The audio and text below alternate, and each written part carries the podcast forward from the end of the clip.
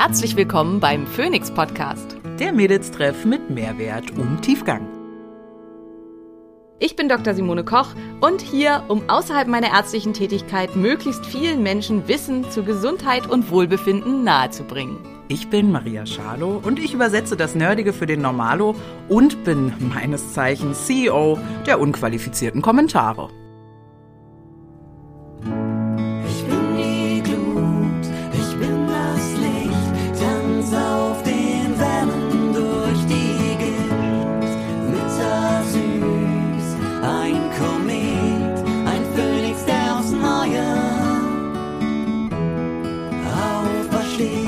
Dieser Podcast dient der reinen Wissensvermittlung. Es werden Angebote gemacht, wie du Dinge umsetzen kannst, um dein Leben zu etwas mehr Energie zu führen. Es wird jedoch kein Behandlungsverhältnis geschlossen. Gute Nahrungsergänzungsmittel sollten für mich verschiedene Kriterien erfüllen. Sie sollten nachhaltig und möglichst aus kontrolliert biologischen Inhaltsstoffen produziert sein. Sie sollten aus Deutschland stammen um eine gute Qualität zu gewährleisten und den ökologischen Fußabdruck so gut wie möglich zu halten. Und sie sollten natürlich von hervorragender Qualität und sauberen Inhaltsstoffen geprägt sein. Hier kann ich euch alle Produkte von Naturtreu absolut ans Herz legen. Ihr bekommt hier Produkte wie zum Beispiel Nervenstärke, ein B-Vitaminkomplex mit aktivierten B-Vitaminen, der jedem zu empfehlen ist, oder auch Blutkraft, ein Eisenkomplex kombiniert mit Fenchel, der weniger stark auf den Magen schlägt oder auch Flammengarde, die Zusammenstellung aus verschiedenen sekundären Pflanzenstoffen aus Weihrauch, Ingwer und Zimt, die dabei helfen können, Entzündungen vorzubeugen oder diese zu bekämpfen. Mit unserem Code Phoenix10 erhaltet ihr 10% auf alle Produkte von Naturtreu. Die zwei alltäglichen Hacks, die jeder kennen sollte, sind Kälte und Licht. In dieser Folge sprechen wir ausgiebig über Kälte, aber auch wer seinen quasi Lichthaushalt hacken möchte, für den haben wir ein besonderes Angebot. Unser neuer Sponsor ist Lichtblock. Hier bekommt ihr ein Infrarot-Lichtblock, aber auch Blaublockerbrillen, die stylisch aussehen und mit denen man nicht so aussieht, als ähm, ja wäre man nicht ganz richtig im Kopf, sondern die richtig schick sind. Es gibt ganz viele unterschiedliche Modelle, wo für jeden was dabei ist. Ich habe tatsächlich drei verschiedene und bin mit diesen sehr, sehr glücklich. Für mich einer der Gamechanger, was guten Schlaf angeht, mindestens drei Stunden vor dem Schlafengehen blaues Licht auszublocken. Ihr bekommt sie in hell und in dunkler, was nochmal zusätzlich müde macht. Mit dem Code Dr. Koch 10 spart ihr auf alle Produkte bei Lichtblock 10%. Und jetzt geht's los mit ganz, ganz viel rund um Kälte. Alle Fragen, die ihr immer schon mal hattet zu freiwilliger Kälteexposition und genau beantwortet haben möchtet. thank you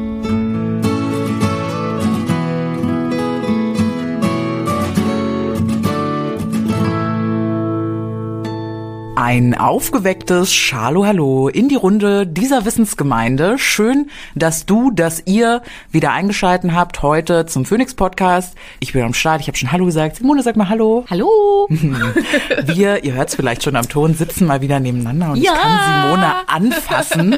Hier, ich fasse sie gerade an, ähm, während wir diesen Podcast äh, aufnehmen. Also Groß- wenn ihr zwischendurch rascheln hört, das ist Maria, die mich anfasst. ja, ja das, ähm, das ist ja vielleicht nett, das zu wissen für euch. Und wenn ihr das hört, dass Simone die trinkt und dabei lacht. Ähm, nee, äh, wir sprechen heute über ein Thema, was, finde ich, unfassbar pünktlich von uns kommt. Ähm, ihr habt schon gesehen, Kälte, Kaltbahn, äh, Kälteexposition. Äh, was gibt's da alles? Was kann man da alles machen? Äh, was ist gut? Was ist semi-gut? Was bringt nix? Ähm, ja, am besten starten wir da einfach mal rein. Simone, Kälte, warum ist denn Kälteanpassung einfach auch gut für uns? Wo kommt das mal her? Warum ist das verloren gegangen? Warum ist das gut, das wieder anzufangen? Kannst du das in so kurz? Oh, äh, also Kälte ist aus ganz vielen unterschiedlichen äh, Gründen gut, die wir jetzt, glaube ich, auch alle der Reihe nach so ein bisschen aufgreifen werden. Aber ähm, also vor allen Dingen, was uns einfach fehlt im heutigen Leben, sind Herausforderungen. Also unserem Körper fehlen Herausforderungen. Die Zellen unseres Körpers müssen mal gefordert werden, damit der Körper halt erkennt, wer seinen Job nicht gut macht. Habt ihr schon in zig anderen Folgen gehört. Kälte gehört halt auch mit dazu ähm, dass mal richtig Belastung da ist und also ihr kennt es auch schon, aber mein Fließbandbeispiel, das Fließband läuft halt auf ähm, Stufe 5 und in Stufe 5 kriegen alle alles hin, was sie da irgendwie machen und wenn man aber auf Stufe 10 stellt, dann fallen halt all die Mitarbeiter auf, die faul oder unfähig sind oder beides und die ihren Job halt einfach nicht gut machen und die kann man dann entlassen. Und auch das macht Kälte. Also Kälte ist halt mal einmal Band auf 10 und dann ähm, kriegt man halt die Leute raus, die da einfach nicht mehr so richtig auf Zack sind. Und das ist ein ganz, ganz großer Vorteil. Ähm, Kälte macht glücklich, sprechen wir auch noch intensiver drüber, drüber, aber ist tatsächlich so und kann deswegen bei ganz vielen Sachen enorm helfen. Und Kälte ist hochgradig antientzündlich, auch aus unterschiedlichsten Gründen. Kälte kann tatsächlich den Stoffwechsel beschleunigen und zwar massiv. Also ist eins der wenigen Sachen, nicht die Raspberry-Ketone, nicht die, ähm, was gibt's da alles noch für einen Schnickelschnackel? Also es gibt ja einige, die haben wirklich ganze Wasser mit Zitrone. und, und Ahornsirup und Genau. Cayennepfeffer. Genau. Ja, ja. Ähm, also es gibt ja ganze TikToks-Accounts, die nichts anderes machen, als Videos zu verarschen über angebliche Stoffwechselbooster und was alles schlank macht und so weiter. Ja. Ähm, also das spricht schon halt dafür, wie riesig dieser Markt ist, dass man einen ganzen Account damit unterhalten kann, nur solche Videos zu kommentieren. Ähm, Spoiler Alert, äh, 99% dieser Sachen sind einfach völliger Unsinn, Kälte nicht. Kälte kann tatsächlich zu einer massiven Anregung des Stoffwechsels führen, über einen auch gar nicht so kurzen Zeitraum. Auch das ist halt super cool. Und kann auch langfristig dafür sorgen, dass der Grundumsatz, also das, was du verbrauchst, wenn du einfach nur faul auf der Couch liegst und Netflix guckst, äh, sich tatsächlich erhöht. Und auch darüber, glaube ich, können wir noch sprechen. Wie kommt das? Wie passiert das? Und so weiter. Ähm, beziehungsweise, eigentlich haben wir schon vorher gedacht, dazu machen wir eine extra Folge. Also was hat Kälte alles mit Abnehmen, Blutzucker, Insulinresistenz, solchen ganzen Sachen zu tun. Ähm, wobei das halt schon auch ja immer alles so ein bisschen mit reinspielt, weil in Anti-Entzündung, da spielen diese ganzen Sachen halt auch eine ganz, ganz große Rolle. Und Aber ja, es ist ja trotzdem immer wichtig, dass wir eine Folge haben, die so heißt. Ne, Genau. Weil, also, uns fällt immer wieder auf, dass ähm, ihr Fragen stellt, was super ist, aber ihr oft Fragen stellt ähm, zu Themen, wo Simone mich dann anguckt und sagt, das haben wir doch schon beantwortet, aber die Folge hieß halt nicht so. Wir brauchen also eine Folge, die heißt Abnehmen durch Kälte, ganz profan. Und äh, da kommt das dann bestimmt ähm, gut mit rein. Okay. Ähm, vielleicht, ja, du atmest, willst du gerade noch? Ja, ich wollte nur sagen, also heute machen wir für euch halt so ein bisschen die vielen, vielen Fragen rund um Kälte, die immer kommen. Wie fange ich damit an und so weiter. Aber ich hoffe, ihr habt jetzt halt schon ein paar Sachen gehört, warum man das machen sollte. Kälteexposition kann Schmerzen extrem, extrem reduzieren. Also bei Leuten mit ich muss dieses Glas wegstellen. Fibromyalgie, ähm, Rheuma, solchen ganzen Geschichten kann es halt super hilfreich sein, weil es wirklich halt zu einer Schmerzreduktion führt. Man hat tatsächlich, bevor man halt Anästhesien kannte und so, hat man ähm, Amputationen durchgeführt, einfach mit Kälte, indem man halt versucht da hat, das, äh, die Extremität in Eis zu legen, eine ganze Weile und die dann halt zu amputieren. Es war sicherlich trotzdem entsetzlich schrecklich und furchtbar, aber es war halt das Einzige, was man hatte.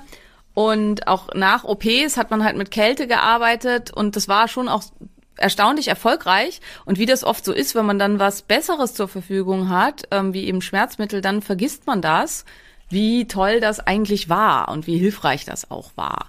Und ähm, ja, also insofern darüber können wir vielleicht auch ein bisschen reden. Ja, vielleicht ähm, die große Idee vom Thema Kälte. Ähm, ich habe, glaube ich, gelernt über die Zeit jetzt, dass es darum geht, die Ke Körperkerntemperatur herunterzufahren, um den Körper sich selber aufheizen zu lassen. Ist das das Hauptthema beim Ähm, Kälteexpositionieren? Na, also ja, das ist, äh, also wenn es halt um Hormesis geht, ist das, äh, also wir müssen ja den Körper zu Anpassungsprozessen anregen und alles, was ich halt jetzt gesagt habe, was da im Körper passieren kann, braucht ja ein Signal, warum der Körper das tun sollte. Und dieses Signal ist, wenn die Körperkerntemperatur um eine geringe Anzahl sinkt. Also es geht hier jetzt nicht, es kommt halt auch ganz oft, ja, aber Hypothermie ist doch total gefährlich und ungesund und so. Ja, ihr sollt halt auch nicht euren Körperkern um zwei, drei Grad runterkühlen, sondern um 0,2 bis maximal 0,5 Grad. Und 0,5 Grad ist schon eine milde Hypothermie. Und ähm, ja, und das ist halt das, was den Körper dann zu verschiedenen Anpassungsprozessen anregt. Also ein bisschen zu kalt.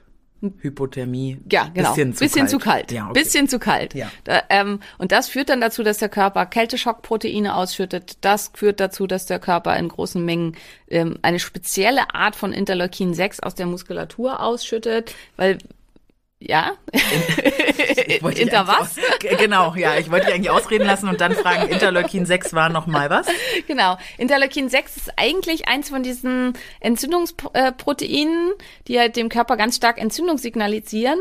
Allerdings nur dann, wenn es äh, aus den Immunzellen kommt, von verschiedenen Immunzellen, wenn das aus den Muskelzellen kommt und dann äh, bestimmte Immunzellen in den Muskelzellen selber erkennen, dass das halt direkt daher kommt, dann wirkt es eher antientzündlich. Und das ist einer der Gründe, warum Interleukin-6-Ausschüttung bei Kälte antientzündlich wirkt. Dann führt es halt eben, also es kann dabei helfen, ähm, dass man schneller in Ketose kommt. Es kann dabei helfen, den Blutzucker stabil zu halten, was beides halt auch stark äh, antientzündlich ist und antientzündlich wirksam ist. Und es führt zu einer Ausschüttung von einer ganzen Reihe von coolen, hilfreichen Hormonen, die eben auch erst ausgeschüttet werden, wenn es dazu kommt. Und ähm, da können wir ja vielleicht dann auch gleich mit einsteigen, warum Wasser so sinnvoll ist, weil das ist halt auch eine der Fragen, die immer kommt. Also die häufigste Frage ist, glaube ich, reicht dann auch Duschen? Also das ist so die, wo ich sage, Top 1 Frage, wenn es um Kälte geht. Und gleich danach kommt, reicht auch nur die Beine ins kalte Wasser. Ja, ja, das ist äh, genau. Und dann kann ich auch in die Kältesauna gehen. Und das würde ich sagen, das können wir vielleicht mal als erstes machen. Welche Optionen von Kälte gibt's denn überhaupt? Also jetzt haben wir ja schon einige angesprochen, können wir aber noch mit der Reihe nach durchgehen. Und dann, ähm, ja, was sind die Vor- und Nachteile von dem Ganzen und sorgt das eben auch dafür? Und wenn nein, warum nicht? Ähm, weil, also das könnt ihr euch halt einfach merken, es geht um eine moderate, wirklich ganz moderate Herunterkühlung des Körperkerns und dann, dass der Körper das eben selber wieder aufwärmen muss. Wobei man sagen muss, also auch wenn ihr jetzt halt das erstmal nicht aushaltet und ihr macht halt eine kurzfristige Runterkühlung des Körperkerns und wärmt euch dann hinterher selber wieder auf, indem ihr zum Beispiel warm duscht oder so, habt ihr nicht gar keinen Effekt, aber eben nicht den besten, den ihr erzielen könntet. Das können wir ja mal so der Wir Reihe können nach ja gleich mal so einen optimalen, der optimale Ablauf einer, Der optimale Ablauf eines einer Eisbades. Genau, einer Kälteexposition, so, äh, um das mal vielleicht offen zu halten. Okay. Also, äh, fangen wir mal damit an. Simone, kalt duschen. Ja, kalt duschen, reicht das auch? Also tatsächlich ist es so, dass man beim Kaltduschen nicht oder nur sehr schwer diese Körperkerntemperatur runterkühlung erreicht. Ähm, man muss dafür recht lange duschen, aber also was die Auswirkungen auf den hormonellen Haushalt angeht, also dass es halt ähm, bestimmte Glückshormone ausschüttet und die Stimmung dadurch verbessert, scheint Duschen auch hilfreich zu sein, weil es gibt eine schöne Studie bei Depressionen, wo Leute kalt duschen mussten. Und zwar, ich finde dieses Studiendesign so geil. Eine Gruppe hat halt gar nicht kalt geduscht, die hatte auch keine Veränderung. Eine Gruppe musste nur von hinten kalt duschen, also nur den Rücken. Und zwar immer, ich glaube, zwei Minuten jeweils. Eine Gruppe musste zwei Minuten von vorne kalt duschen und eine Gruppe erst von vorne und dann von hinten. Und die Gruppe kann man sich, also ob von vorne oder von hinten, macht keinen Unterschied. Und die Gruppe, die halt beide Seiten beduscht hat, hatte den besten stimmungserhellenden Effekt. Aber alle Gruppen, die kalt geduscht haben, hatten deutlich stimmungserhellenden Effekt. Und zwar so ausgeprägt, dass es zum Teil, oder das ist der Wirkung von Antidepressiva überlegen war. Und ähm, die Forscher, die diese Studie gemacht haben, haben am Ende auch, also umsonst sind Forscher da echt immer sehr zurückhaltend mit, wir brauchen weiteres Studienmaterial und bla bla bla. Also fast nie wird da wirklich eine konkrete Aussage getroffen. Und hier ist wirklich am Ende als Fazit drin, kalt duschen sollte als Therapie ähm, Option bei Depressionen eigentlich in jedem Therapieplan mit enthalten sein oder Kälteexposition. Also hier scheint wirklich kalt duschen sinnvoll zu sein. Was ähm, viele andere Sachen angeht, also Entwicklung von Kälteschockproteinen, Anti-Entzündung und so weiter, bringt Kaltduschen wahrscheinlich wenig bis gar nichts. Also da ist Kaltduschen einfach nicht genauso effektiv.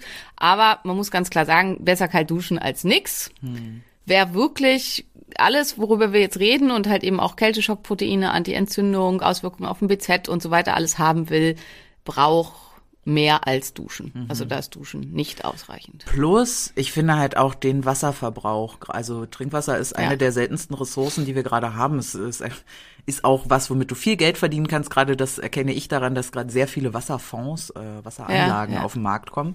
Ähm, und ich finde das aus dem Aspekt einfach nicht geil. Also äh, die Frage kommt auch oft, da gehen wir später noch drauf ein, was, wie ich meine Wanne reinige. Ja, Leute, einfach gar nicht. Wer reinigt denn den See? Aber ähm, da kommen wir irgendwie gleich noch dazu. Nur die Beine ins Wasser halten, Simone. Ähm, auch das Gleiche, also das ist ja das, was ich immer sage, jedes bisschen, was man macht, ist immer besser als gar nichts. Also wenn du jetzt halt sagst, Sport, du schaffst nur eine Minute am Tag, eine Treppenstufe hoch und runter gehen und das ist schon das Maximalste, was bei dir geht, sag ich, großartig. Und dann, wenn du dann in zwei, drei Wochen zwei Minuten machst und dann drei und dann vielleicht irgendwann auf 20 kommst, dann hast du so wahnsinnig viel für dich getan und so wahnsinnig viel für dich verbessert. Und so ist es halt auch mit dem kalte Füße rein. Ja, also verbessert die Durchblutung, sorgt halt auch schon, also eine Körperkerntemperatur, Erniedrigung wirst du damit nicht erreichen, aber du kannst halt lokal in den Beinen schon mal eine antientzündliche Reaktion mit auslösen. Du ähm, sorgst für ganz viel positive Effekte, was die Gesamtdurchblutung angeht. Und wenn du da halt ewig mit den Beinen drin bleibst in dem kalten Wasser, dann erreichst du vielleicht sogar eine Körperkerntemperaturreduktion.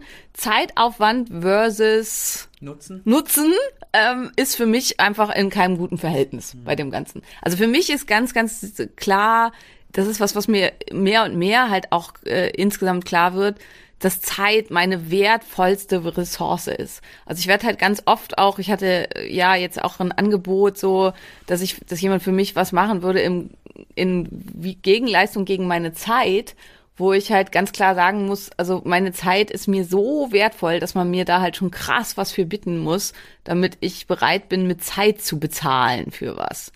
Und ähm, deswegen ist für mich halt immer der entscheidendste Punkt, wie kann ich in möglichst kurzer Zeit den möglichst großen Effekt erreichen. Und das ist halt Füße da rein definitiv nicht. Wenn du das viel leichter und angenehmer findest und du das sonst gar nicht machen würdest, dann ähm, ist das auf jeden Fall eine gute Sache. Wozu wir dich aber motivieren wollen und das hoffentlich vielleicht im Laufe dieser Folge auch hinkriegen, ist, dass du dich traust, mit dem ganzen Körper ins Wasser zu gehen. Und jetzt alle, die da draußen, die sagen, kann ich nicht, will ich einfach ganz klar sagen, kannst du doch. Am Ende hat's noch jeder geschafft und ähm, die ganz massiven Ängste davor sind, ich würde sagen, immer unbegründet. Man braucht halt einfach nur ein bisschen Hilfe und ähm, ja. Also, Manchmal halt Anleitung. Und vielleicht kann dieser Podcast Anleitung sein. Diejenigen von euch, die ähm, Fans, ich sag mal, der ersten Stunde sind äh, und die ersten Folgen mitbekommen, ich höre die auch manchmal nochmal, äh, da war ich noch fetter und auch so ängstlich. Äh, ich habe, glaube ich, über, weiß ich nicht, vier, fünf Folgen erzählt, dass ich meine Wanne schon im Im Warenkorb. Im, im Warenkorb, ich habe die im Warenkorb, ich habe die im Warenkorb. Und ich, ich kenne das so gut, ich habe mich auch ewig irgendwie nicht getraut. Dann bist du mit Simone befreundet, die erzählt dir irgendwie andauernd, was das alles für Vorteile hat, dann kaufst du das Ding doch. Und mittlerweile ist es nichts leichter als das, als mich da reinzusetzen und da irgendwie zu entspannen. Aber gut, Challenge, ne? Ähm, okay, Duschen, Beine, Kältekammer. Ja, Kältekammer. Also kommen wir zu den verschiedenen Möglichkeiten der Kälteexposition. Also man kann halt Kälte auf die Haut aufbringen über also erstmal ähm, ist halt die Frage, wie sinnvoll und wie intensiv das ist, wie gut ist die Leitung des Materials um einen herum. Super, super gut. Also die beste Leitung habe ich über Metall, deswegen wird über sowas auch dann Kryolyse gemacht, also dass man versucht, Fettgewebe nekrotisch zu kriegen, indem man da Kälte draufbringt. Kann man machen, hat ganz, ganz viele Nachteile, ist jetzt auch nicht das Thema, funktioniert aber, macht halt eben wirklich Gewebe kaputt. Also ist so für sich selber halt keine gute Idee. Ähm, auch wer, also es gibt spezielle Matten und sowas, wo man sich drauflegen kann. Das, das ist auch eine Option, ne? so direkte Kälte-Exposition ähm, Exposition über Matten und sowas habe ich auch. Also ich habe so riesige Matten, die so groß sind wie der ganze Rücken oder der ganze Bauch. Und dann kann man sich halt da drauflegen und das auch auf einen drauflegen von oben und dabei ein Buch lesen oder Fernsehen gucken oder so. Habe ich eine Zeit lang, in der Zeit, als ich so wahnsinnig viel Gewicht verloren habe, ganz viel gemacht, weil ich es für mich einfach praktisch fand, dass ich gleichzeitig Kälteexposition haben konnte und dabei arbeiten konnte. Ähm, wenn ihr das macht, bitte seid vorsichtig. Ähm, also diese Matten sind dafür gemacht, dass man die auch direkt auf die Haut aufbringen kann, aber wer super empfindliche Haut hat, für den kann das zu viel sein, der muss man ein Handtuch oder so dazwischen legen. So, das ist die eine Möglichkeit. Dann ist die nächste Möglichkeit ist über Wasser. Also Wasser ist halt leitet auch extrem gut und dadurch habe ich halt eben auch eine viel bessere Wärmeableitung. Und dann habe ich halt Luft und das wäre halt in der Kältekammer. Und Luft leitet viel, viel, viel, viel schlechter. Ähm, deswegen habe ich ähm, viel, viel we äh, weniger ähm, äh, Ableitung da. Und Luft hat das große Problem, ähm, unser Körper hat so gesagt, es nannte Portalzonen. Das ist an den Händen, im Gesicht ähm, wo wir, das ist überall da, wo ihr auch keine Körperbehaarung habt und an den Fußsohlen. Das sind die Portalzonen. Und hier haben wir den größten Wärmeverlust in ganz kurzer Zeit. Und das sind genau die Zonen, die in der Kältekammer üblicherweise draußen bleiben. Also zumindest, wenn man so in so ein Kryo-Dings geht. Also es gibt ja auch diese Ganzkörper, also diese richtigen Kammern, da ist das nicht so, aber wenn man halt sowas geht, wo man so bedampft wird mit so Trockeneis, dann ist halt üblicherweise Kopf draußen und die Hände draußen und die Füße draußen. Bringt also dann relativ wenig. Und der Körperkern wird halt gekühlt, aber der Körper zieht halt dann diese Venen super schnell zusammen. Die Kapillargefäße werden nicht mehr durchblutet und dadurch ist halt die tatsächliche Runterkühlung des Körperkerns minimalst. Ähm, Vorteil von Kältekammer ist, dass ich einen ganz hohen Gradienten habe. Also ich kann halt bis minus 150 Grad gehen. Ähm, Wasser, das Maximalste, was geht, ist null. Beziehungsweise es gibt halt minus zwei, also wie zum Beispiel in einem Gletscher in Tirol da ist halt ganz viel Salz im Wasser und dadurch kann man das Wasser auf unter Null runterkühlen. Aber so minus zwei, minus drei ist dann halt wirklich das absolute Maximum. Ähm, das ist auch cool. Also es ist einfach auch ein geiles Gefühl. Also Julian und ich waren ja in Finnland bei minus 40 Grad Eisschwimmen oder Eisbaden. Und dann ist das Wasser, in das du reinsteigst, viel wärmer als die Außenluft. Und das ist tatsächlich auch einfach ein total tolles Erlebnis. Aber ähm, ja, das ist jetzt hier was anderes. Ihr habt schon so ein bisschen rausgehört, mit Abstand am effektivsten ist Wasserimmersion, also Eintauchen in Wasser, weswegen wir eben in der Praxis auch inzwischen ja eine Kälteanlage haben mit Wasser, so eine Wanne mit Wasser, die mit Ozon dauerhaft frisch gehalten wird und dauerhaft gefiltert wird und bla bla bla. Und ich glaube, wir haben jetzt auch alle Probleme, die diese Wanne erzeugt hat, behoben, ähm, die auch Eis produziert, was ich halt super toll finde, wenn wirklich halt auch Eis drin ist. Ähm, ja, ich bin einfach ein Riesenfan von Wasser. Und wenn man eben jetzt, jetzt gehen wir einfach in den Winter, deswegen machen wir heute diese Folge. Und wenn man halt irgendwie die Möglichkeit hat, sich da was hinzustellen, also wie ich meine Tonne, wie Maria ihre faltbare Wanne oder eben einfach ein See, ein Fluss, irgendwas. Also so im Umkreis von 20 Minuten hat eigentlich jeder irgendwas, wo er ins Wasser steigen kann. Und das muss ja auch nicht viel sein. Und ihr glaubt nicht, in was wir schon alles reingeklettert sind bei unseren Biohacking-Ausflügen sozusagen mit dem Biohack-Pack. Also in irgendwelche äh, Tümpel. Tümpel, Kuh, Tröge und weiß ich nicht. Wir haben Kühe. Ja, ja das, da waren keine Kühe. Also das war halt in so einem Dorf, wo der noch stand von früher. Und das war so witzig, weil den ersten Morgen sind wir da echt alle so hingepilgert und das war halt in Thüringen auf so einem Dorf. Und dann guckten die Leute halt außenrum natürlich alle aus den Fenstern und es war richtig so ein ganz kleines Dorf und wir alle da in diesem Trug. Und die fanden das dann so cool, die haben das so gefeiert und die haben dann den Trog leer gemacht bis zum nächsten Tag, haben den super sauber gemacht und da lief halt eine Quelle rein. Also der war, das war so ein Zwischenstopp zwischen, wo das Quellwasser reinlief und dann wieder zurück in die Erde. Und dann hatten wir halt am nächsten Tag diesen perfekt sauberen Trog mit dem perfekt sauberen Quellwasser. Also sauber war das Wasser am Tag vorher auch schon, weil es ja permanent ausgetauscht wurde. Aber das war halt echt super süß, weil wir dachten, die Dorfbewohner finden das total absurd, was wir da machen, aber die haben das total gefeiert und fanden das cool. Und wir hatten zwar viele Zuschauer, aber ja, genau. Ich glaube, damit haben wir alle Möglichkeiten von Kälteimmersion und von Kälteexposition und was die Vor- und Nachteile sind. Du hast ähm, mal so eine Kältewanderung gemacht. Ja. Ja. Und, Diverse. Äh, genau. äh, mit mit ähm, Daue und Josie, ne? Genau. Und ähm, die oder da habe ich dich gefragt, was da irgendwie Vor- und Nachteile sind. Dann hast du mir irgendwas von Tiefenkälte und Flächenkälte erzählt Mhm. oder so. Kannst du das irgendwie nochmal hier mit einbauen? Ähm, naja, also bei, bei wenn man äh, wandert oder so, dann ist man eben, also hier geht's vor allen Dingen darum, dass man ja eine sehr, sehr, sehr, sehr lange Exposition so, gegenüber und, der Kälte Und hat. wer von euch das nicht kennt gerade, was ich erzähle, da waren die nur ein Schlüpper. Ja, Ja. Also im Bikini, Genau. im Bikini, Im Äh, Bikini. Schuhe und Handschuhe, glaube ich, hattest du an. Ne? Genau, und einen Rucksack genau. auf. Ja. Und, an, und da war Schnee, Wind, Minus 13 Grad. minus 13 Grad in Schlüpper. Ja, so dass ihr, falls ihr das Foto nicht kennt. Ja. Genau. Und hier ist halt eben, dass man über einen sehr, sehr langen Zeitraum eine Hautexposition hat. Mhm. Und da hast du dann die gleichen Effekte wie, also krassere Effekte noch wie bei Wasser. Wie viele Aber waren danach erkältet? Keiner. Genau, das, ich glaube, das ist eine Frage, die sich dann viele stellen. Ne? Wird man da nicht krank von? Wie viele Stunden wart ihr wandern? Vier. So, ne? Keiner war erkältet. Ja. Ähm, wir sind das allerdings auch alle gewöhnt. das muss ja, man. ja, ich will ne? jetzt nicht, dass ihr damit anfangt, aber ich glaube, das ist halt eine, eine, eine, eine Angst vielleicht auch, die viele haben, so ja, weil wenn du dir, dich verkühlst, dann kriegst du ja Blasenentzündung Ja, ja, und so, ja. ne? Und ja. Also wo- wollen wir das einmal? Kälte, Erkältung und so weiter?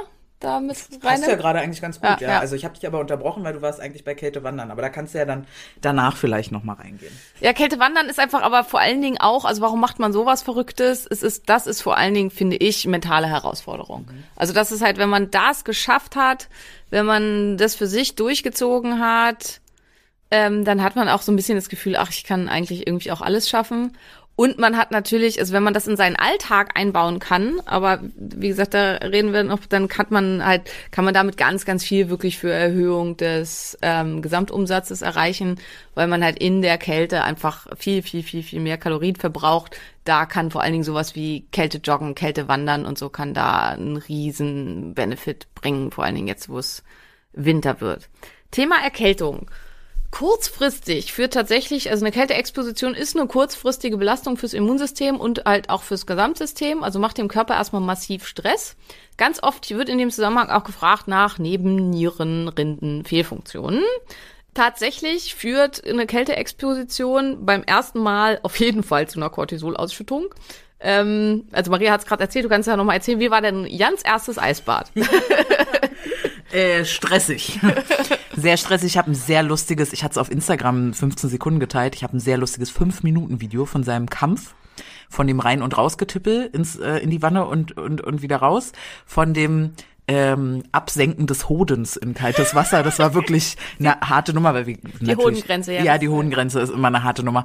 Äh, oder dann eben nicht sehr hart in dem Fall, ja. Also weil einfach. ähm, und wir sind da halt auf dem, auf dem Balkon gewesen und ähm, das war sehr, sehr stressig, ein krasser Kampf. Er hat super hyperventiliert, die Schultern hochgezogen. Also da war alles an seinem Körper war auf äh, so Fight-mäßig, Fight-Freeze, irgendwas dazwischen, so auf jeden Fall ähm, Ja. Stress. Ja, genau. Und äh, das macht auf jeden Fall eine Cortisolausschüttung. Das ist anstrengend für den Körper. Aber, also es gibt tatsächlich äh, auch dazu Studien, dass dieser Cortisol-Peak mit jedem Eisbad weniger wird. Ich persönlich glaube, dass wenn du richtig gut dabei angeleitet wirst, das wahrscheinlich schon beim zweiten Mal es halt viel besser und viel geringer äh, ist und ähm, dass es dann halt ganz schnell verschwindet. Bei dieser Studie wurden die Leute ohne Anleitung ins kalte Wasser geschubst, im wahrsten Sinne des Wortes. Und nach zehn Tagen gab es überhaupt keine Cortisolausschüttung mehr. Das deckt sich mit ähm, einer äh, sehr guten Studie aus diesem Jahr, wo man geguckt hat, ähm, chronischer Stress und akuter Stress und wo man festgestellt hat, dass fünf Minuten krass, also hatten wir auch schon mal in einer anderen Folge, aber fünf Minuten krasser akuter Stress die Auswirkungen von chronischem Stress ähm, gegen agieren kann. Also wenn ich fünf Minuten am Tag richtig starken akuten Stress hast, und das könnte sowas sein wie High-Intensity-Intervalltraining, das kann sowas sein wie eine hypoxische Atmung, das kann aber eben auch eine Kälteexposition sein, ähm, dass das dazu führt, dass die Auswirkungen von chronischem Stress quasi aufgehoben werden. Und ähm, also auch da, Eisbaden ist prinzipiell erstmal auch bei Nebennierenrindenfehlfunktionen hilfreich und sinnvoll und kann halt helfen, da wirklich entgegenzukommen und auch einfach Entspannung zu finden,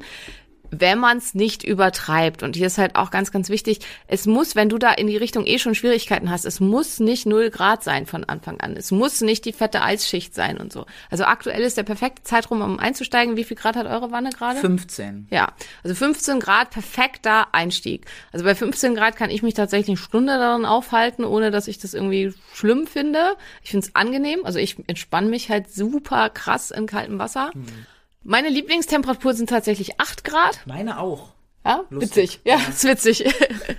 ähm, also ich bin am liebsten bei 8 Grad 10 Minuten so drin. Das ist so meine absolute, weil danach bin ich komplett rot und ähm, äh, bin auch wirklich kalt und brauche eine ganze Weile, um wieder warm zu werden. Und es fühlt sich einfach total gut an.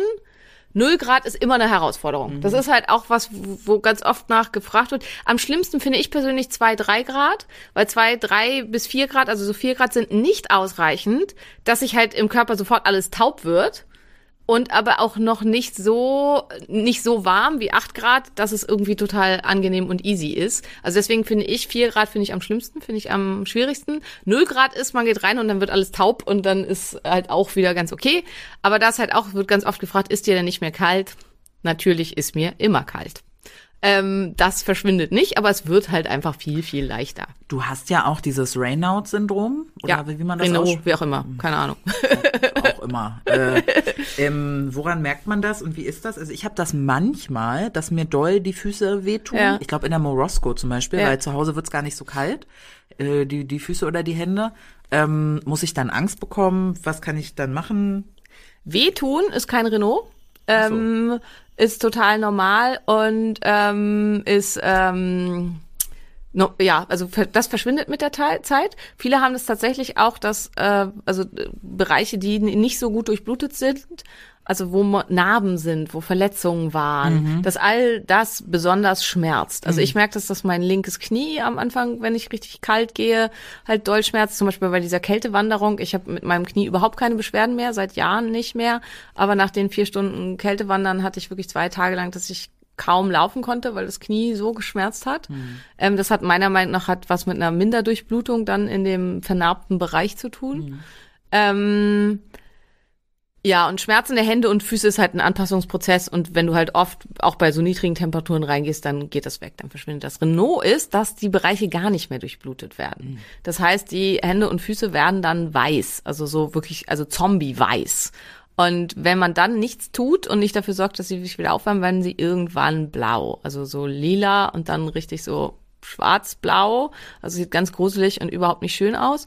Ähm, Renault-Syndrom gibt es zwei verschiedene Formen. Es gibt das primäre Renault-Syndrom, das habe ich. Das ist eine Fehlfunktion des Sympathikotonus. Das heißt, hier äh, reagiert das Stresssystem der kleinen Kapillaren zu stark und sorgt dafür, dass die Kapillaren halt komplett zusammengezogen werden, also stärker als das eigentlich zum Schutz vor Kälte oder so der Fall sein sollte und dass ähm, die dann quasi sich auch verhaken, also nicht wieder aufgehen. Und dass es dadurch zu einer Minderdurchblutung kommt. Beim primären Renault-Syndrom kommt es eigentlich nie zu Nekrosen, also das Gewebe abstirbt und dass es halt wirklich gefährlich ist. Allerdings ähm, weiß ich halt von einigen so vom Eisschwimmen, die das dann hatten, dass sie schon dann auch dauerhaft Taubheitsgefühle über einen langen Zeitraum hatten. Und bei mir war das zum Beispiel, ich war, als ich den, ähm, oh Gott, Montserrat bestiegen habe, ähm, bei Sonnenaufgang und da war es halt auch richtig kalt. Dann hatte ich wirklich über Stunden halt einen Renault der Finger und dann hat es wirklich auch zwei Wochen oder so gedauert, bis ich wieder Gefühle in den Fingerspitzen hatte. Und das ist absolut nicht empfehlenswert, also da sollte man aufpassen. Ähm, Dann gibt's das sekundäre Renault-Syndrom, das tritt auf bei Autoimmunkrankheiten, also zum Beispiel bei einer systemischen Sklerose oder so, also bei bestimmten Autoimmunerkrankungen, die die Durchblutung hemmen. Und da kommt es dann wirklich zu Nekrosen, also zum Absterben von Haut und Gewebe und so nach dem. Das ist natürlich super gefährlich ähm, sollte auf jeden Fall verhindert werden, dass es hier halt zu längeren Minderdurchblutungsphasen kommt. Was tut man, wenn man Eisbaden will und man hat Renault? Auf jeden Fall, also aus meiner Sicht, was halt super hilfreich ist, ähm, Neoprenschuhe und gegebenenfalls Neoprenhandschuhe tragen. Ähm, und hinterher so, dafür sorgen, wenn man dann doch Renault hat, dass das eben schnell wieder aufgewärmt wird. Bei mir ist im Augenblick, ich gehe morgens äh, in die äh, Forge, wenn ich die Möglichkeit habe und gehe dann halt danach eine Stunde aufs Laufband. Also ich bearbeite dann meine E-Mails, während ich halt auf dem Laufband bin und die ersten zehn Minuten oder so laufe ich halt wirklich, also jogge ich erstmal, um wieder warm zu werden und dann kommt halt auch die Durchblutung zurück. Reicht das nicht aus, mache ich mir eine Wärmflasche und stell da meine Füße drauf und halt da meine Hände rein, bis die Durchblutung wieder da ist. Also es ist halt nicht akut super schnell gefährlich. Also alle haben halt immer Angst, dass ihre Füße, Hände, Finger und so weiter innerhalb von Minuten sterben. Das ist nicht der Fall. Also dass es wirklich dann zu Nekrosen und so kommt oder zu Taubheitsgefühlen längerfristig oder so. Dafür müsst ihr dann schon echt eine Stunde oder zwei keine Durchblutung oder wenig Durchblutung in diesen Bereichen haben. Mm, Was kann man dagegen tun? Also ihr habt schon gehört, beim primären Renault-Syndrom, was das häufigste ist, ähm, ist halt zu hoher Sympathikotonus. Alles, was entstresst, ist hilfreich. Gamechanger war bei mir tatsächlich, dass es viel, viel, viel, viel besser geworden ist, war kein Koffein mehr. Also das hat halt einen riesen Unterschied gemacht, wirklich einen riesen Unterschied. Ähm, hilfreich sollen sein ähm, Pygne Pygneonol, das ist ähm, das, der sekundäre Pflanzenstoff der Pinie, kann man auch einzeln kaufen, kann die Durchblutung erheblich verbessern. Insgesamt sekundäre Pflanzenstoffe, sowas wie Resveratrol, ähm, OPC und so, das kann alles durchblutungsfördernd hier wirken und Omega-3-Fettsäuren ähm, sind halt auch antientzündlich, Stresssystem senkend und ähm, Entzündung, äh, Quatsch, äh, durchblutungsverbessernd.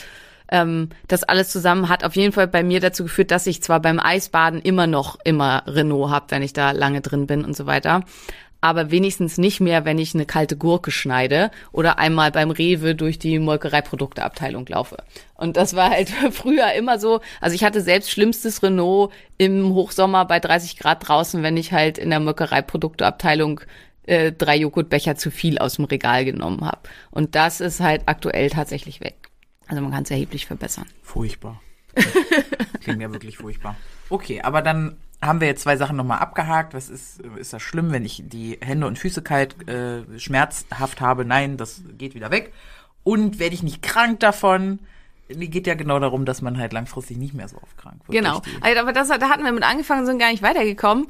Ähm, also akut ist es eine Belastung fürs Immunsystem. Genau, die Lymphozyten droppen einmal kurzfristig, also für ein paar Stunden und äh, gehen dann aber deutlich nach oben. Also regelmäßige Kaltbader, ähm, also in den Studien heißen die immer Winterschwimmer, weil das sind dann halt so Winterschwimmgruppen, die dann da untersucht werden, ähm, haben viel, also nicht im pathologischen Bereich, aber im normalen Bereich deutlich höhere Lymphozyten und werden insgesamt auch deutlich weniger krank, haben viel seltener ähm, Erkältungskrankheiten, vor allen Dingen der oberen Atemwege. Und ähm, also ist hier super hilfreich.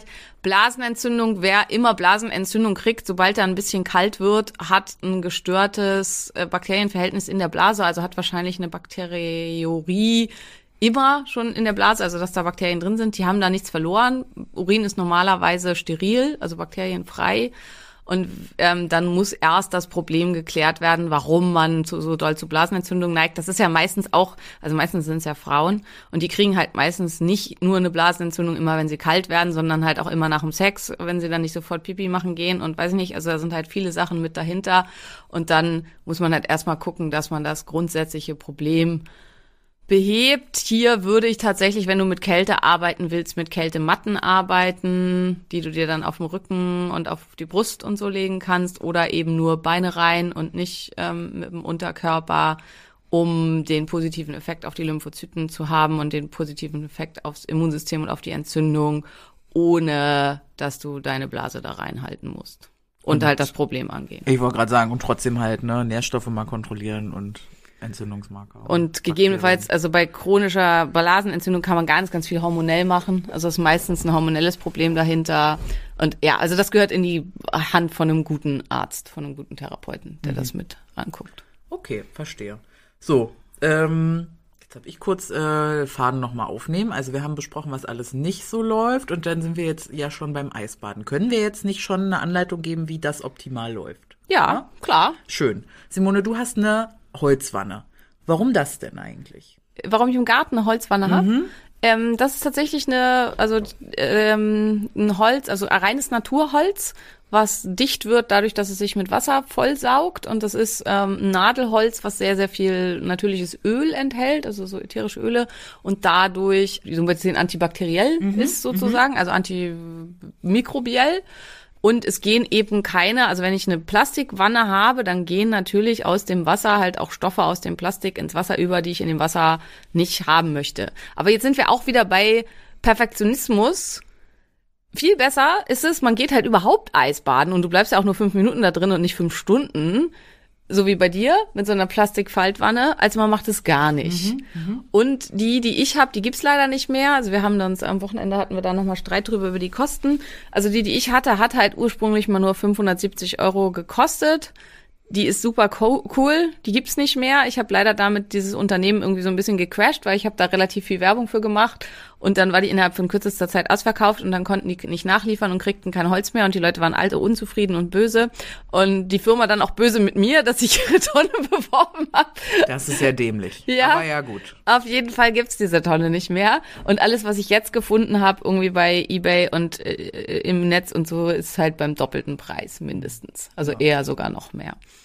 Ähm, ja, aber also das ist halt so, so, so mit den Holzgeschichten, das ist der Vorteil von Holz. Also und ach so, was ist noch ein Riesenvorteil von Holz? Es hält die Kälte. Also äh, es wird, wenn es halt erstmal kalt ist, bleibt es auch kalt und im Sommer wird's halt nicht so krass warm. Also so eine Plastikwanne ist halt immer ziemlich genauso kalt wie die Außentemperatur. Und ähm, bei dem Holzfass ist halt, wenn es jetzt nachts schon acht Grad werden, also unsere, unser Wasser in unserer Tonne ist schon deutlich kälter als bei Maria, was halt daran liegt, dass es nachts kälter ist und wenn dann morgens halt ähm, das warm wird, dann ähm, wärmt sich das nicht so schnell auf. Das ist halt. Ich muss da noch ein unqualifiziertes Kommentar zwischenstreuen, weil Simone hat das gerade schon so toll gesagt mit, äh, ja, äh, Plaste im Wasser, aber besser du machst es, als du machst es gar nicht. Ähm, manchmal schreibt ihr so Kommentare von Dingen, die ihr so seht. Ich benutze nämlich äh, teilweise auch noch Plastischüsseln. Das ist nicht optimal, das weiß ich. Aber viele andere Dinge, die ich mache, die machst du vielleicht nicht. Das sehe ich aber nicht, weil ich dir nicht folge. ähm, und ich bin auch nicht so unsympathisch und bind dir das dann auf die Nase. Deswegen äh, lass es doch vielleicht einfach. Ähm, Dankeschön. Okay. Das musste sie jetzt sagen. Ja, ja, ich finde das, äh, ich finde das einen unmöglichen Charakterzug. Aber ähm, wer sich nicht angesprochen fühlt, der zieht sich den Schuh nicht an.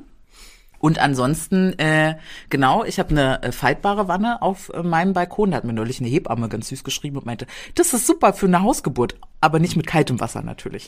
ähm, und äh, die hat den einfachen Grund, dass sie super leicht ist. Ich kann die auf den Balkon stellen. Äh, mein Balkon ist aber auch Erdgeschoss. Das ist natürlich auch, also unser Fass mit voller Befüllung wiegt fast zwei Tonnen. Ja. Und dafür muss es halt schon auf festem Grund und so Absolut. weiter stehen. Absolut. Wobei bei diesen faltbaren Wannen haben dann auch irgendwie viele Angst und schicken mir dann so Links mit äh, Achtung, Achtung, wo ich mir mal denke, ey, wart ihr schon mal auf einer Homeparty als Studierende? Und dann stehen da so 17, 23-Jährige rauchend auf dem Balkon. Ich glaube, das sind auch zusammen so eine Tonne Ja. oder so. Und so ein kleines Wasserbecken füllt vielleicht 150 Liter. Ja. Ich glaube, viel mehr passt da nicht rein. Also das muss man auch überlegen. 150 Liter sind zwei erwachsene Männer. Genau. Also zwei erwachsene leichte Männer. Ja. Oder halt ein muskulöser, großer Bodybuilder Oder und, Maria, und ein Kind. oder Maria von einem Jahr und äh, eine Elfjährige. Ja, genau, genau. Und, und wenn der Balkon das aushält, dann hält er auch das Fass aus. Deswegen, ne? Oder diese, diese, diese Wändchen da so. Und dann wird da immer ganz viel gefragt, wo es das hergibt. Das irritiert mich manchmal ein bisschen. Ich habe das Gefühl, die Leute fragen schneller, als sie selber mal Google aufmachen. Na klar, ist ja auch einfacher. Ja, also, Leute, was ist denn Mental los? Load und so. Was ist denn los mit euch? Es gibt Google, ne? Badewanne für einen Balkon, googeln. Habe ich auch gemacht. Kommt man auf Amazon, faltbare Wannen, gibt's ganz viele von. Genau, wir würden es euch auch verlinken. Das Ding ist, die sind dann sowieso immer gleich ausverkauft. Und viel teurer. Ja, Wow. ja, Also ja. Amazon passt da dann direkt die Preise an. Ich habe für meinen Fuffi bezahlt damals. Also und jetzt gibt's irgendwie welche für 130. Macht das nicht. Guckt da irgendwie noch nach anderen Anbietern. Genau. Ähm, wie haltet ihr denn das Wasser frisch im Fass, Simone? Ist auch eine Frage, die oft kommt. Ja, tatsächlich bin ich da halt auch, also so ein Riesenfass, also mit äh, 1400 Litern Wasser, ja, ich glaube, das stimmt, ja, das hält sich selbst frisch. Also das ist halt ein Mikroklima. Also das ist halt wie, wie wenn ihr einen Gartenteich habt. Also da lasst ihr halt auch nicht dreimal im Jahr das Wasser ab komplett und macht neues Wasser rein. Das finden auch die Tiere und Mikroorganismen, die da drin leben, gar nicht gut. Und ähm, also ich habe halt von EM Chiemgau da drin verschiedenste Pipes, also rote, rosane, weiße in mehreren Mengen und so weiter. Und die sorgen halt dafür, dass da drin irgendwie ein stabiles Mikroklima entsteht und dass da halt keine Bakterien drin wachsen wie E. colis oder so, die für uns gefährlich sind. Und ansonsten das, was in so einem See halt lebt oder eben halt auch in so einer großen Tonne, das ist für uns nicht gefährlich. Und ähm, also solange man halt jetzt nicht beschließt, davon große Mengen zu trinken, ähm, was insgesamt halt man auch aus dem See nebenan nicht tun sollte, dann äh, ist das halt kein Problem, da drin zu baden. Und äh, wenn da E. colis drin sind, das riecht man. Und genauso, wenn man da, wenn das Schwefelbakterien krass überhand genommen haben, auch das riecht man. Und zwar so richtig. Das ist richtig ekelhaft. Das hatten wir schon mal, wenn sowas passiert. Also da war es dann halt super heiß und dann war da vielleicht irgendjemand drin, der die auf der Haut hatte und sich vorher nicht abgeduscht hat und keine Ahnung. Auf jeden Fall roch der dann wie so ein Schwefelvulkan äh, die Tonne. Natürlich lassen wir dann das Wasser ab und machen das Wasser komplett neu. Aber also diese Pipes, die wir drin haben, sind zum Teil halt auch die beugen Algenbildung vor und so weiter. Und dann gehen wir halt immer mit dem Kescher rein und holen halt alles raus, was halt an, also damit kein Detritus, also Zellmüll entsteht, also keine Blätter, keine Viecher und so weiter. Das muss halt alles rausgefischt werden. Da haben wir so ein ganz, ganz feines ähm, Sieb, äh, Sieb, ja, Sieb, ne? Netz, wie auch immer. Also das macht Julian vor allen Dingen dann gerne. Der fischt das dann da alles raus. Äh, ist auch sehr ähm, lieb und cool von ihm, dass er das immer macht. Und ansonsten hat die Tonne halt einen Deckel, damit da nichts reinfällt, was auch super wichtig ist. Und dann haben wir tatsächlich Shame on Us dieses Jahr nicht getauscht, also auch nach dem Sommer nicht, weil das Wasser ist noch total klar, das riecht gut, das sieht gut aus und es sind 1400 Liter Wasser, die ich halt nicht einfach verschwenden möchte. Ähm, so ist das bei, wenn man so ein Riesending hat aus Holz und so weiter, Mikroklima und so weiter. Maria, wie hältst du denn dein Wasser frisch? Ich habe tatsächlich auch diese weißen EM-Pipes. Und ähm, höre jetzt gerade zum ersten Mal von Rosa und weiß ich nicht alles, vielleicht hole ich die dann auch irgendwie alle Der noch macht mal. für so eine Plastiktonne keinen Sinn. Keinen Sinn. Okay, dann brauche ich das nicht. Ich habe die weißen. Ähm, ansonsten bin ich äh, ja auch einfach nicht sehr empfindlich. Wenn das da ein bisschen glitschig ist auf dem Boden, dann mache ich vorher den Fuß rein. Sie stehen einmal komplett über dem Boden. Da ist Ja. nicht mehr glitschig, außer meinem Fuß. ähm, Das sind übrigens Mikroalgen, die diesen Glitch ja. machen. Und ich bin da genauso, solange es nicht stinkt, Ja. gehe ich da rein. Dann gehe ich halt danach duschen. Und die meisten machen halt Austauschen von diesen Wannen auf dem Balkon und so halt, wenns Wasser dreckig ist. Also wenns Wasser krass dreckig ist, dann tauscht man es halt aus. Genau. Und auch da, wie macht man das? Also ähm, wie, erstmal, wie kriege ich Wasser rein? Also es gibt halt für die ganz normalen Hausanschlüsse gibt es halt so Schläuche Adapter, genau, auch. die man halt dann, wo man das dann anschließen kann. Und raus simple Physik. Ihr nehmt ein kurzes oder ein längeres, also so, dass ihr es über euren Balkon halten könnt, Stück Schlauch, saugt an, solange bis da Wasser kommt. Und dann macht das die Physik, dass auf geheimnisvolle Art und Weise ähm, dann das Wasser von alleine aus, also wenn der Punkt des Endpunkt des Schlauches tiefer ist als der Punkt, wo der Anfang des Schlauches in dem der Tonne ist, dann läuft das Wasser von alleine raus, ganz ohne Pumpe oder irgendwas. Und so machen wir das tatsächlich auch in der Praxis, wenn wir das Wasser austauschen. Also dann wird der Schlauch, ich saug den an und dann wird er aus dem Fenster gehalten und dann läuft das da in die Dachrinne ab. Und dann verbraucht das keinen Strom und nix und ist halt ganz simple Physik und man kriegt es wirklich komplett leer. Also es ist viel einfacher, als man denkt und macht euch halt mit dem Wasser nicht verrückt. Das ist ja kein, ihr sollt das ja nicht trinken und ihr sollt euch da auch keine Suppe von kochen, sondern ihr sollt da halt nur drin baden. Und das ist dann halt eben wie im See. Also es muss halt nicht klinisch rein sein. In der Praxis ist das natürlich klinisch rein. Ne, wegen TÜV und weiß ich nicht und so weiter. Hier läuft ein Ozongenerator. Dieses Wasser könnte man jederzeit trinken. Das sieht auch so aus, dass man es jederzeit trinken kann. Aber das ist halt ein ganz anderer Anspruch an das Wasser als der zu Hause in meiner Tonne im Garten. Ich habe sogar einen Eimer nur. Also ich finde das ein kleines Workout. Wie einmal, ach so, zum Ausschöpfen. Den- Ja. Zum Reinmachen auch. Ja, ja. Also ich renne dann halt immer Ja. von der Dusche, mach das Wasser da rein. Und auch raus, äh, wobei Jan eine Pumpe auch gekauft hat. Ja, das ist ja die simplere Methode. Mhm. Muss aber halt nicht. Also ist halt was, was ganz viel einfach da auch gefragt wird und gemacht wird. Und ansonsten halt einfach, also es gibt inzwischen auch fast überall so kleine Eisbadegruppen und so. Zusammen macht ja auch mehr Spaß. Ähm, Öffentliches Gewässer hat noch den riesen, oder öffentliches, also äh, natürliches Gewässer hat noch den riesen Vorteil von Erdung, also nichts, ähm, auch, und auch das, das ist wirklich Physik. Also Julian hat sich gerade einen Voltometer gekauft, womit man das auch messen kann. Unser Körper speichert aktive Elektroden und ähm, muss die halt, kann die nur abgeben, wenn er Kontakt wirklich zur Erde hat. Und damit ist Erde gemeint Gras, Boden, ohne Beton drüber, ohne Plastik drüber oder irgendwas. Und die beste Erdung, also dass halt sämtliche Spannung, Überspannung, die der Körper hat, dass er die abgeben kann, findet in Wasser statt. Und das ist tatsächlich was, was hilfreich ist und deswegen macht halt ähm, in natürlichem Gewässer Schwimmen total Sinn. Deswegen tut vielen auch, die direkt am Meer oder so leben, so gut, jeden Morgen halt einmal schwimmen zu gehen. Und ähm, das ist halt einfach schön. Und wir fahren auch 20 Minuten bis zum nächsten See. Aber gerade so am Wochenende, finde ich, ist es halt einfach ein schönes Event, das morgens zu machen und dann wirklich halt auch in die Morgensonne da zu gehen und so. Nichtsdestotrotz liebe ich meine Tonne im Garten. Also ganz viele haben halt jetzt auch gesagt, schafft ihr jetzt die Tonne ab, ihr habt doch jetzt die Mowasko Forge. Nee, also ich einfach dieses draußen und wenn dann halt vielleicht am Wochenende ein bisschen später oder jetzt aktuell, wo halt um sechs dann kurz nach sechs die Sonne aufgeht, wenn ich dann halt den Sonnenaufgang noch sehe, einfach draußen.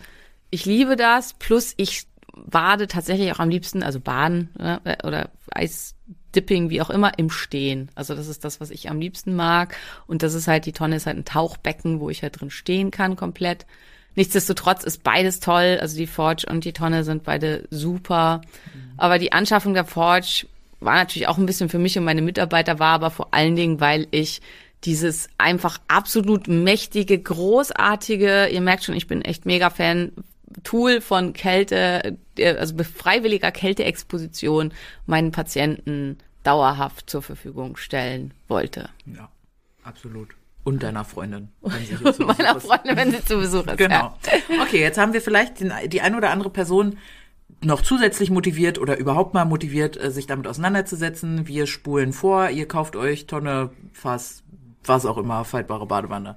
Steht jetzt vor dem Ding, das ist gefüllt, da sind die Pipes drin oder nicht, nackend im Bikini. Wasser hat acht Grad. Wasser hat irgendwie 8 Grad und jetzt denkt ihr euch, wie gehe ich da jetzt rein? Was muss ich jetzt hier atemtechnisch, wie halte ich die Hände? Gibt's da Tipps, Simone, Profi-Tipps? Genau. Ganz, ganz wichtig ist, es muss ich mich daran gewöhnen. Da gibt's halt auch, also selbst von in Anführungsstrichen Profis, also so auf irgendwelchen Seiten, ist halt immer, ja, langsam dran gewöhnen. Muss man das? Nein. Kann irgendwas passieren, wenn ich direkt in 0 Grad kaltes Wasser gehe? Nein. Außer du hast schon bereits eine Herzerkrankung in irgendeiner Form, dann solltest du das insgesamt nur unter therapeutischer Aufsicht machen. Und auch hier hilft das Gewöhnen nix, sondern irgendwann ist es halt so kalt, dass es dann halt problematisch werden kann. Und dann sollte jemand bei dir sein, der sich mit sowas auskennt. Also insofern, äh, es gibt ein paar Kontraindikationen. Ähm, alle Arten von echten Herzerkrankungen gehören dazu. Und zwar relative Kontraindikationen in dem Sinne, es sollte jemand dabei sein, der, also am besten ein Arzt oder der sich therapeutisch auskennt oder zumindest ein Kältecoach, der dich da halt durchleiten kann. Aber wenn du halt ernsthaft Herzrhythmusstörungen hast oder krass hohen Blutdruck oder irgendwas, würde ich das halt tatsächlich beim ersten Mal am besten unter ärztlicher Aufsicht machen oder halt so wie bei uns hier in der Praxis.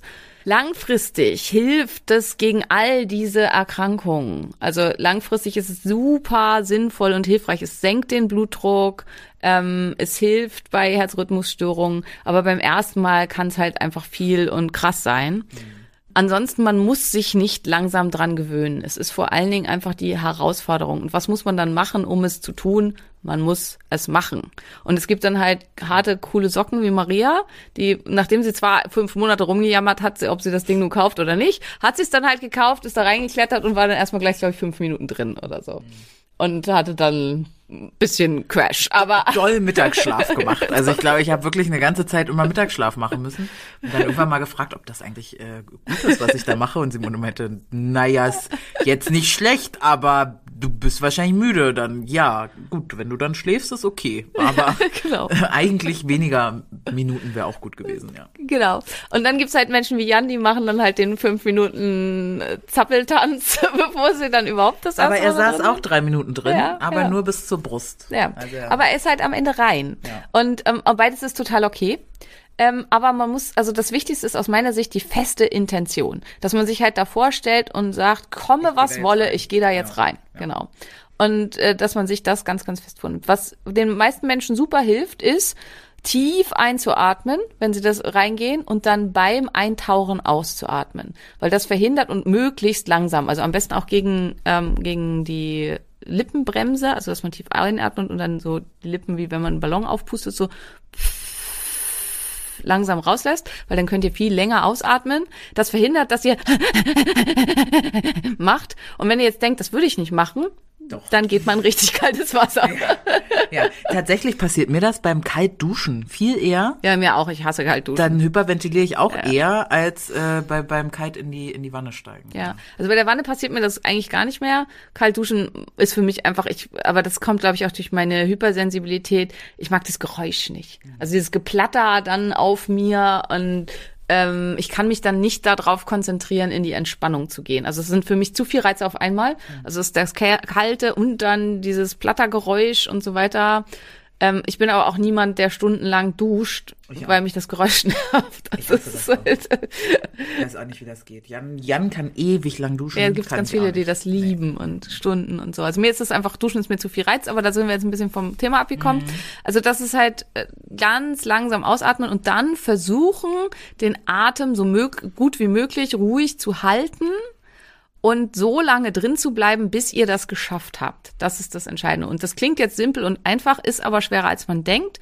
Super hilfreich ist jemand, der neben euch steht und der euch mit anleitet und der halt äh, sagt, komm ruhig, nimm die Schultern runter, entspann dich, ruhig ausatmen und einfach versucht, euren Atem anzuleiten. Man kann ganz viel über Atmung machen, aber auch wenn du es alleine machst, ähm, und auch da, also wenn du in See gehst, beim ersten Mal würde ich immer jemanden mitnehmen, also dass man es nicht alleine macht. Insgesamt würde ich sagen, Eisbaden in natürlichen Gewässern, Sicherheitsvorschrift sozusagen, nach Möglichkeit immer jemanden dabei haben, also immer zu zweit, Buddy System. Die Wahrscheinlichkeit, dass man in seiner Tonne auf dem Balkon ertrinkt, würde ich nahe null äh, sehen, außer man hat eben irgendwelche Vorerkrankungen, bei denen wer aufgepasst hat, man das sowieso nicht ohne ärztliche Aufsicht machen sollte. Insofern, da kann man sich das dann halt auch schon zutrauen, das alleine zu, äh, da langsam hinzukommen.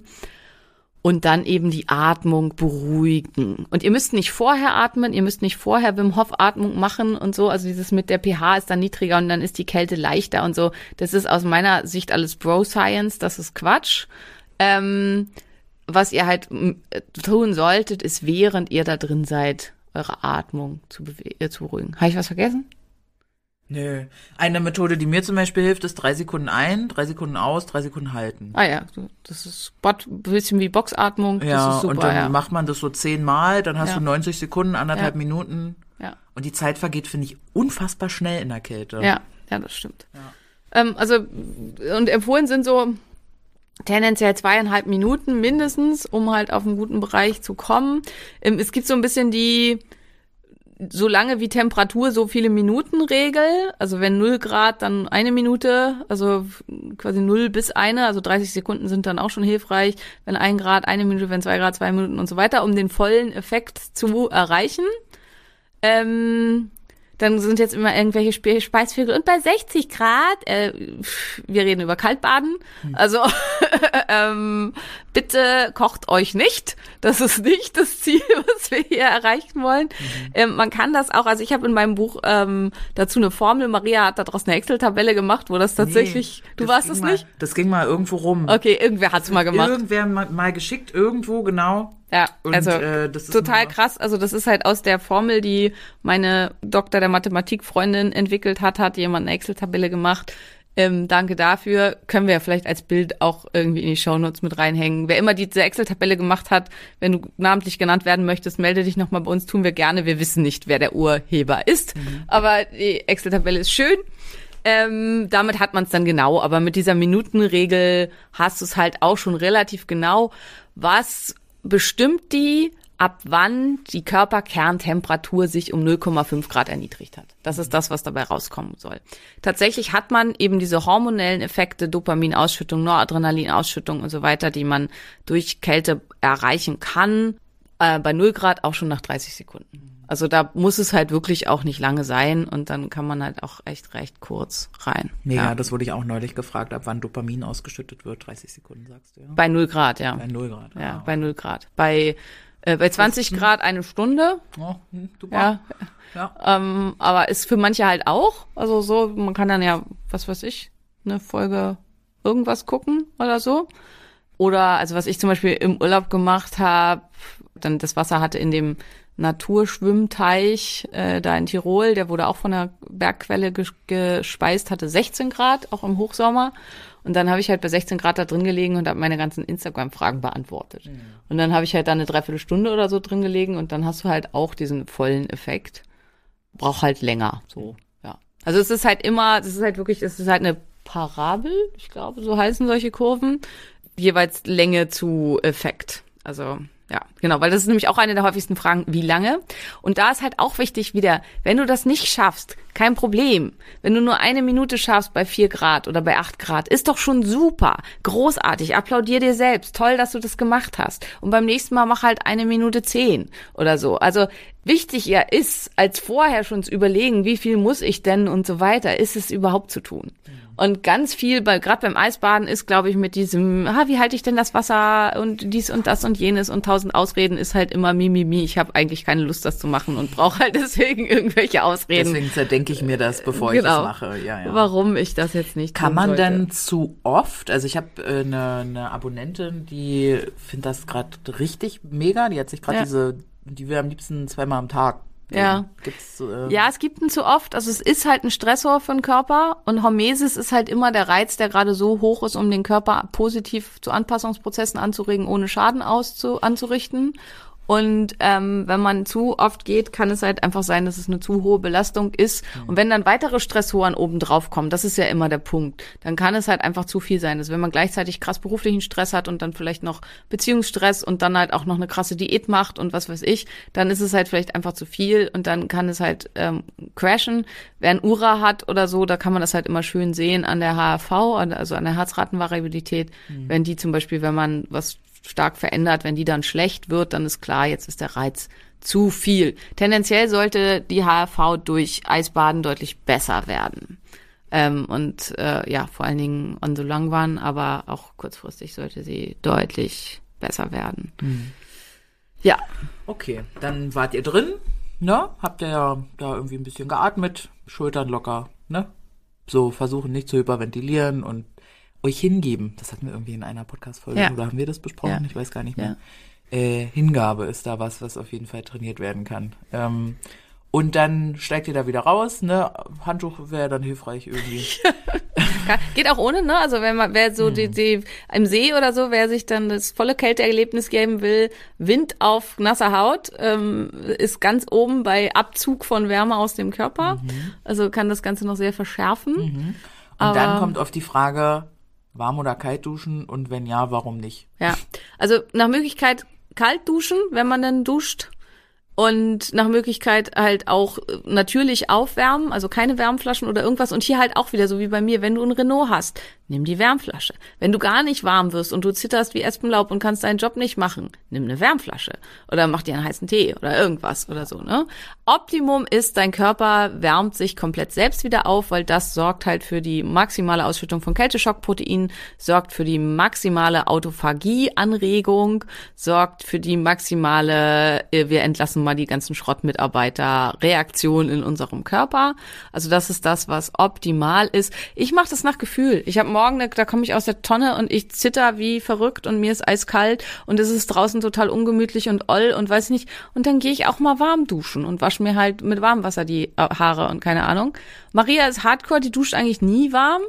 Aber es ist halt auch nicht jeder so hardcore wie Maria.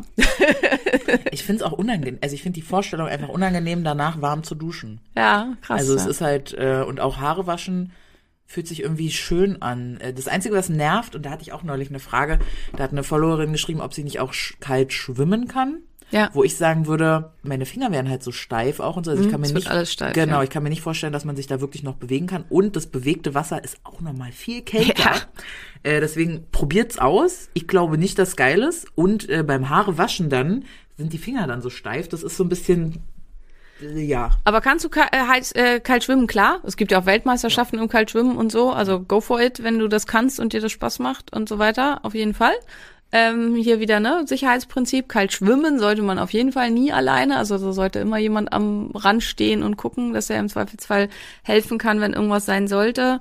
Ähm, für die Haare ist es halt auch super gut. Also die Kollagenstruktur der Haare schließt sich durch kaltes Wasser und die Haare werden dann glänzender und schöner und so, wenn man sie mit kaltem Wasser, Wasser wäscht. Ich habe das früher immer, weil Julian mir das immer erzählt hat und ich habe immer gedacht, er erzählt mir Quatsch, weil ähm, ich es nicht gerne mag ähm, oder nicht mochte, da noch mit kaltem Wasser an meinem Kopf.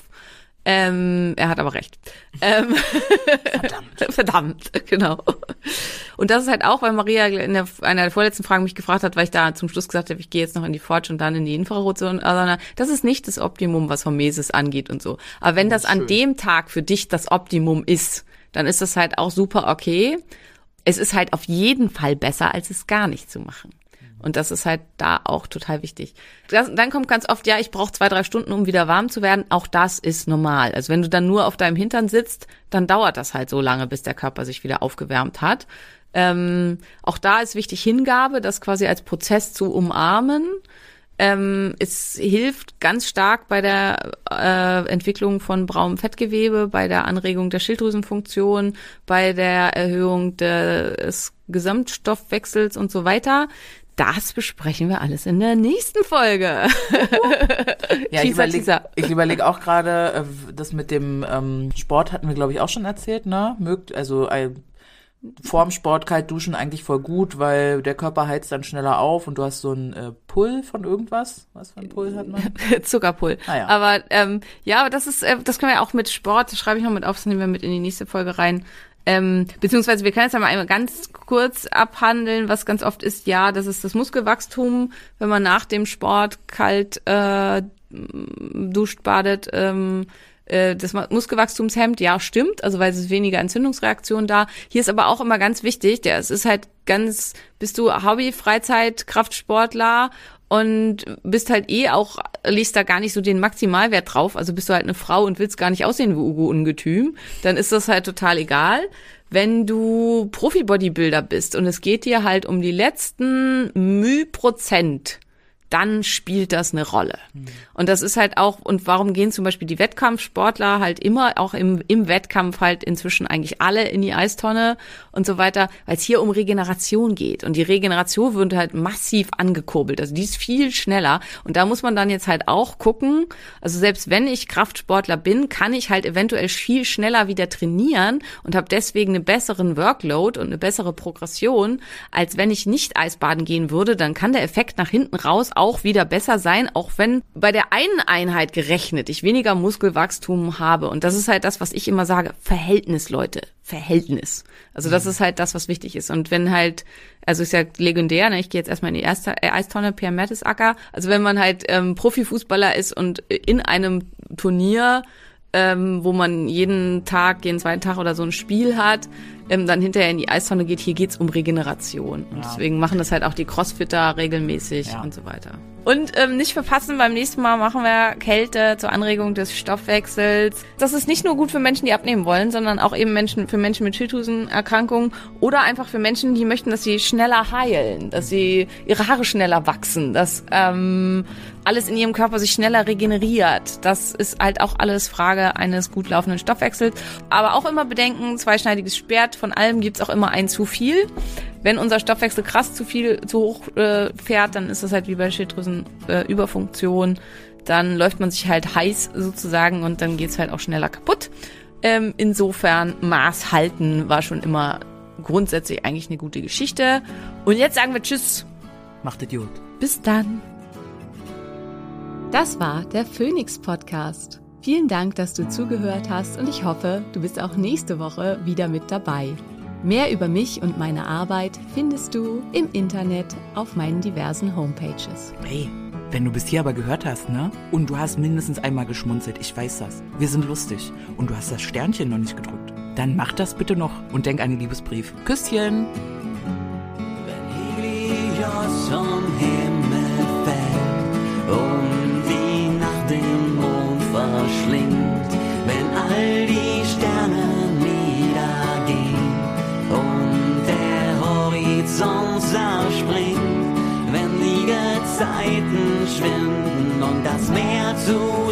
Erstarrt, wenn der letzte Tag naht. Ein Funke, eine Glut, das Feuer, ein Inferno, Lichterloh, im Dunkeln lächst das Ungeheuer. Der Tod, das Nichts, das Nirgendwo, erhebe dich, erring den Sieg. Tot geglaubt und aus der Asche spreiz deine Schwingen und flieg. Du bist die Glut, du bist das Licht, tanz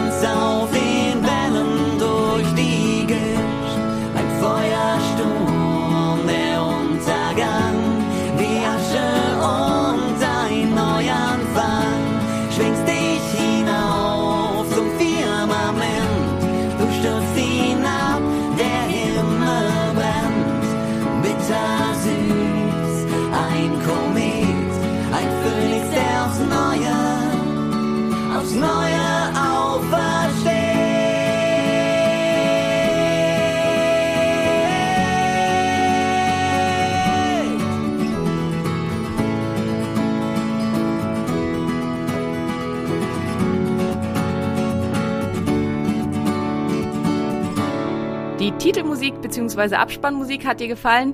Dies sind Beauty and the Bard. Guck doch mal auf ihrer Homepage vorbei.